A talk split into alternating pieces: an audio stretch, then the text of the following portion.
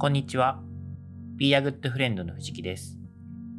Be a Good Friend は幸せな食卓で未来を明るくするをテーマに活動する自然派ワインのインポーターです。このポッドキャストではワインは大好きだけれどそんなに詳しくないという方のために今よりもっと自然派ワインとお友達になれるようなヒントをお届けしたいと思っています。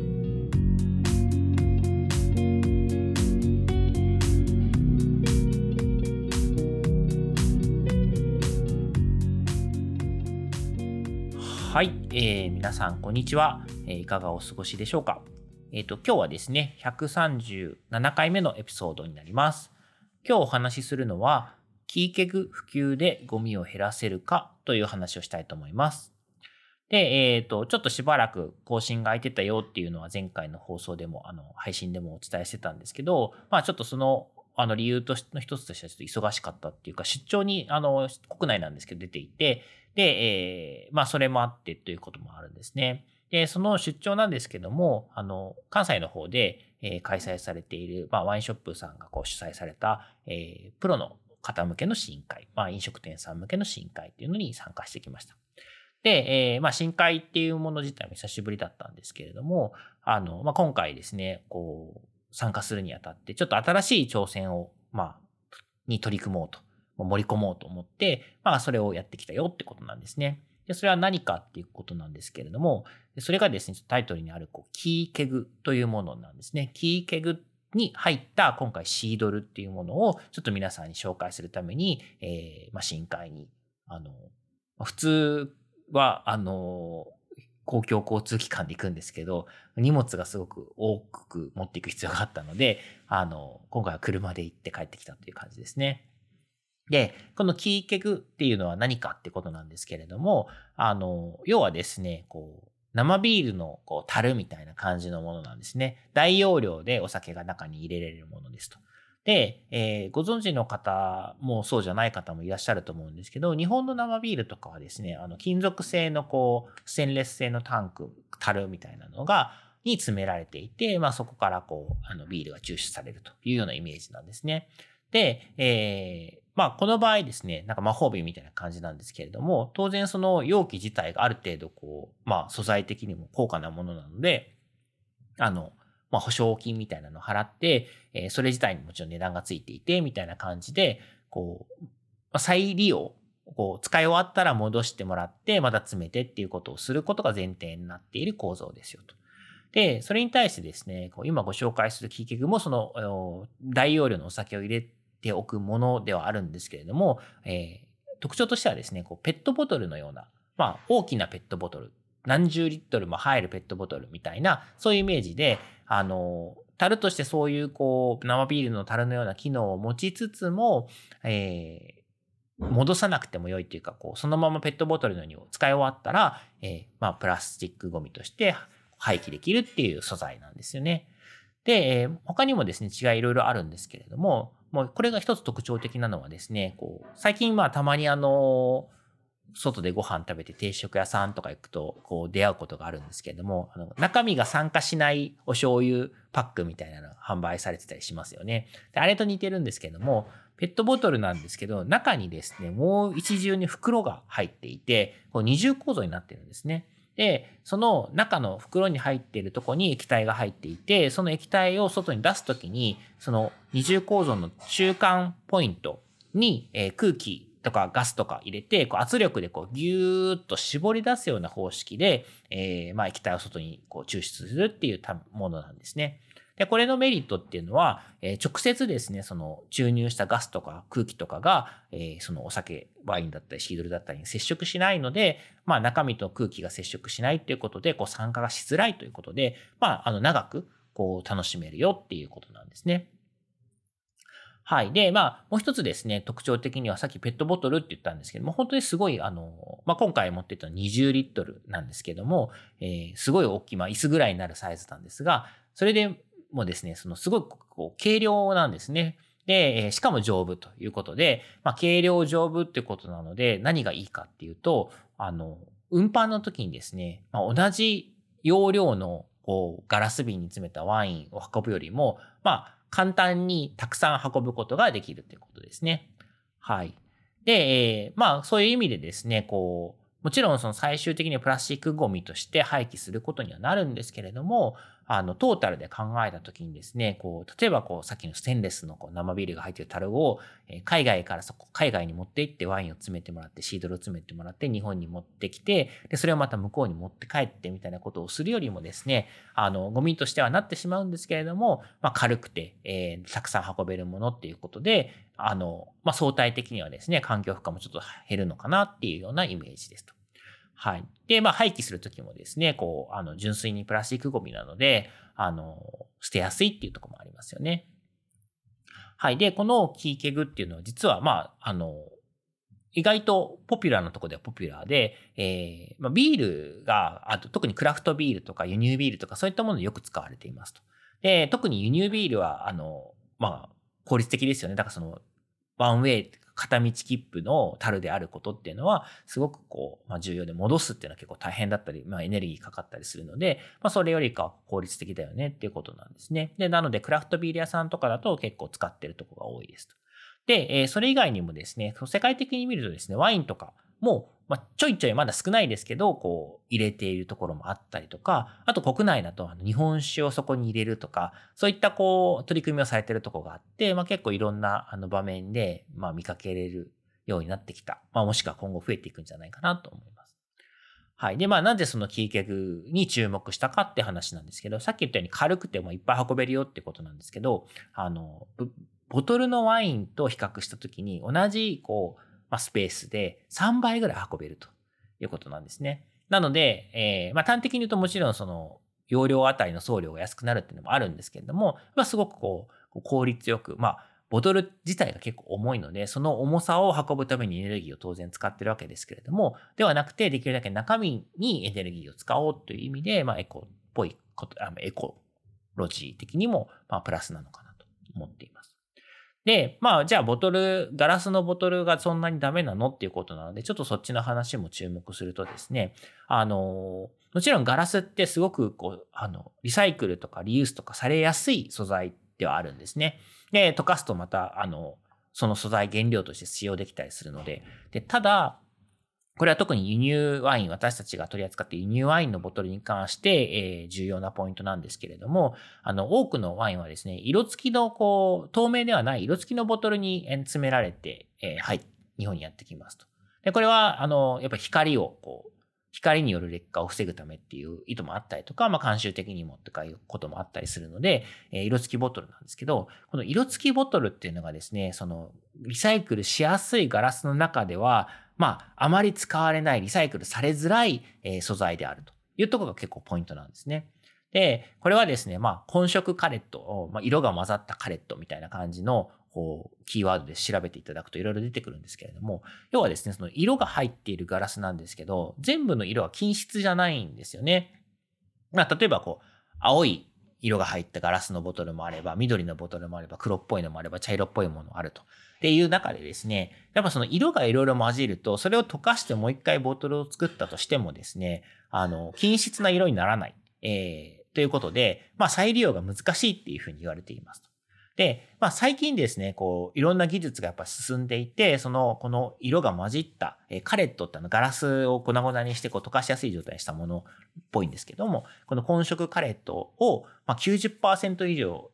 利用して作る瓶みたいなのも登場したりとか、まあその混色カレットを使うあの容量を増やした瓶みたいなものも、なんかエコボトルとかエコロジーボトルみたいな名前で販売をあのされていて、まあそういったものも出てくるようになったんですけど、まあこれもですね、まだだからじゃあどこまで使われているのかとか、あの、そういう問題もやっぱりあって、あの、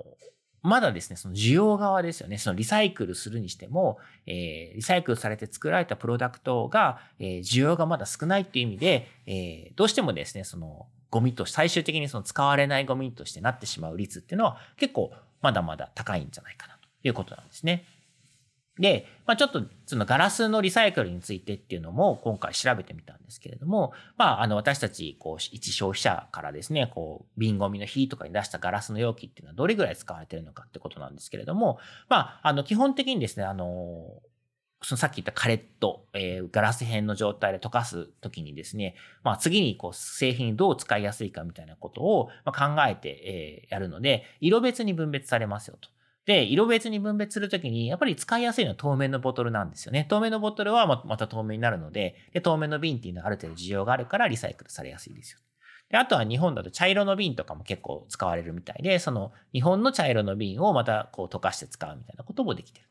ところがさっき言ったように海外から来る瓶っていうのは緑だったりとか茶色もうちょっと色が違ったりとか黒だったりとかちょっとトーンが違うカラーが混じってくるとでそれはその他の色の瓶っていう感じになって透明、えー、茶色その他の色の瓶みたいな感じでこう分別されるのでその他の色っていうぐらいなのでいろいろ混じってしまうと。つまり、えー、色調とか透明度を一定に保つことが難しいっていう問題があるのでなかなか、えー、使われていないっていうことがで、えー、例えばですね、ガラス、瓶ですよね。ガラス、まあ、ガラスっていろいろこう窓に使ったりとかいろんな用途で使われるんですけど、瓶に関して言うとですね、あの、2019年のデータだと、えー、ガラス瓶に、えー、その材料としてこう、あの、ガラスがですね、カレットがリサイクルされる率っていうのは54.6%と言われています。まあ、これを、えー、高いと思うか、まあ、まだ足りないと思うかって人それぞれだと思うんですけれども、まあ、そういうぐらいの割合でしかリサイクルされていなくて、で、そのリサイクル率が、まあ、低い理由というのは、やっぱりその、その他の色の瓶、その他の色のガラス、混色カレットっていうものが、えー、まあ、需要側が少ないっていうことで、えー、まあ、まだそその分が結局リサイクルされずに、えー、捨てられてしまうっていうことですよね。で、まあ、捨てられてしまうっていうのは、つまり埋め立てられてしまうとか、そういったところだと思うんですけども。はい。で、あとはですね、この瓶、あの、ガラスっていろんなガラスの供給元があると思うんですけども、瓶から瓶にっていう用途について、えー、絞った場合にどれぐらいリサイクルされてるか。まあこれあの瓶から瓶にって、瓶から取れたガラスをカレットにして、それをまた溶かして瓶にするっていう用途っていう意味ですね。で、それは80%ぐらいだというふうに言われています。で、まあこれも、その80%からなかなかちょっと上がらない理由っていうのは、その他の色の瓶、混色カレット、まあ、つまり私たちが輸入しているワインのボトルが多くがそういった、えー、リサイクルされづらい、えー、まあ、原料になっているっていうことがあるんですね。はい。で、えー、まあ、それもったいないなっていうことなので、当然、まあ、ボトルにしたらいろんなものに加工してですね、使ってほしい、えー、例えばさっき言ったエコロジーボトルみたいなものも、国内の事業者さん、えー、部品を扱うとか、ガラスを扱う、えー、事業者さんに使ってもらいたいっていうのもありますし、で、まあそもそもですね、そのリサイクルっていうのはですね、一度こう、あの、製品にしたものをまた材料、原料に戻してもう一回製品にするっていうプロセスなんですよね。で、えー、ガラスっていうのはですね、すごい高温で溶かす必要があると。だからすごい、あの、再利用する、リサイクルするにしてもめちゃくちゃエネルギー使ってるんですよね。だから、とにかくその必要ないものを再生産してもしょうがないと。もう買い手がいない、もらい手がいないんだったら、そういうものは、まあ、埋め立ててしまった方が効率いいよね。無駄なエネルギー使うよりもっていう事態があって、まあ、だからですね、その出口の方、需要側っていうのはすごく重要だなと思っています。はい。なので、こう、もったいないから使えようみたいな、じゃあもう一回瓶使え、作ればいいじゃんみたいな感じになるんですけど、その瓶がそもそも売れなければですね、その瓶に投入したエネルギー量だったり、まあ人の手がかかっているのでコストだったりっていうのが回収できないよっていうことなんですよね。はい。で、ちょっとキーケグの話に戻るとですね、まあさっきその、まあ、あの、ペットボトル、大きなペットボトルのイメージなので、えー、まあそもそもですね、こう、えー、まあそういうこうリサイクルの問題、ガラスの素材が使われないとかリサイクルがどうとかエネルギーどうとかっていう問題はなく、まあ、えー、多くの場合だと素材、分別によるんですけどね、あの自治体の分別だったりもよるんですけど、まああのいろんな部分が混ざっちゃうっていう状態だと、おそらくそれは燃えるゴミ、まあサーマルリサイクルみたいに使う、プラスチックゴミかな。サーマルリサイクルに使われる。まあ熱、つまり燃やして熱を回収して、その熱でなんかするみたいな感じですよね。まあぐらいになっちゃうんですけど、まあそれももちろんね、減らした方がいいっていうのはあるとは思うんですけど、まあ、瓶よりもより効率的かなっていうところですね。はい。で、えー、まあ今ですね、その、さっきも言ったように、キーケグっていうのはクラフトビールとか、あとシードル、あの、リンゴの発泡酒ですね。では結構世界的なメジャーなあのツールとして使われていますよと。で、まあさっきも言ったようにワンウェイで、えー、まあ軽くて、まあ処理、あの廃棄もしやすいっていうことで輸入に最適と。で、一方でですね、まあデメリットというか、あの、こう、じゃあそれすぐこう、お店で使いたいとか、えー、お家で飲みたいみたいになった時に難しいポイントっていうのは、あの、まあ、生だるからこう生ビールを抽出するみたいな感じのものもそうなんですけど、設備が必要なんですよね。そこからこうガスを送ったりとか、空気圧を送って絞り出すための設備だったりとか、こうくるくるくるっとチューブを回してですね、こう蛇口みたいなところだったりとか、あのタップって言われるようなこうバーを倒してジュワーってこうビールというのが出てくるような、そういったこう、まあ設備を用意する必要があるっていうところに少しハードルがありますと。はい。で、まああのまあハードルはあるんですけど、今後ですね、今回その試飲会で持っていった理由もそうなんですけど、あの、いわゆるビールとかシードルだけではなくて、えー、ワインとかもですね、あの、そのキーケクに詰めれるもの、もしくは詰めた方がいいもの、みたいなものはそこを使っていきたいなと思っています。で、これはどういうことかっていうと、まあ、あの、ワインってやっぱ熟成してこう変化して美味しくなるみたいな世界もあるので、えー、熟成、その中に入れて熟成がどうなるのとか、そもそも何十リットル、10リットルとか20リットルとかサイズなので、それをずっとこう保管しとくの大変だよねとか、ずっと保管してて大丈夫なのとかっていろんな問題、あの、まだ検証してない問題っていうのはたくさんあるので、まあそういったものの検証はこれから必要だし、で、まあその上でですね、すぐこうある程度早いタイミングでこう気軽に飲むものに関しては、えー、まあそういったものに入れて、え、飲んでもいいんじゃないかなっていうのが個人的な意見です。で、まあ、今の時点ではですね、試して、試しきれてないし、試してもいないので、今後意見は変わる。やっぱりこれワインには合わないよとか、ナチュラルワインには合わないよみたいな話になるかもしれないんですけど、まあ、あの、目的としてはですね、その軽い、えー、ゴミが少なくなる、えー、そういったメリットがあるので、えー、挑戦する価値はあるかなと思っています。まあだから、あの、さっきも言ったようにちょっとこう気軽なラインナップ、日々飲むようなカジュアルなラインナップから、まあ、このコンセプトにですね、興味を持ってくれる作り手だったりとか、と一緒にですね、協業してですね、挑戦していきたいなと思っています。はい。で、まあ、ゴミを減らす、ゴミを減らすっていうことを今日ちょっとお話ししてたんですけど、まあ、それだけではなくてですね、なんかあの、こう、タップってこう、バーを倒してビールがジャーって出てくる、あの、ね、口から、こう、ナチュラルワインが出てきたら、なんかすごいかっこよくないですか？あの、白とか赤とか、こう泡とかジャーって出てきて。で、例えばですね、これあの、お店でもすごいこう楽しいと思うんですけど、あの、ワインショップとかお酒屋さん的なところでもですね、あの、そういったものを設備を用意してて、量り売りするってこともできると思うんですよね。で、えー、例えばですね、その、ボトルを、あの、で買ったワインとか、まあシードルでもいいんですけど、を、まあ、飲み切りましたと。で、空のボトルがあります。今までは燃えないゴミとか瓶ゴミで捨ててました。で、それをですね、こう、きれいに洗って持ってきてもらってですね、そこにこう、詰めてもいいわけですよね。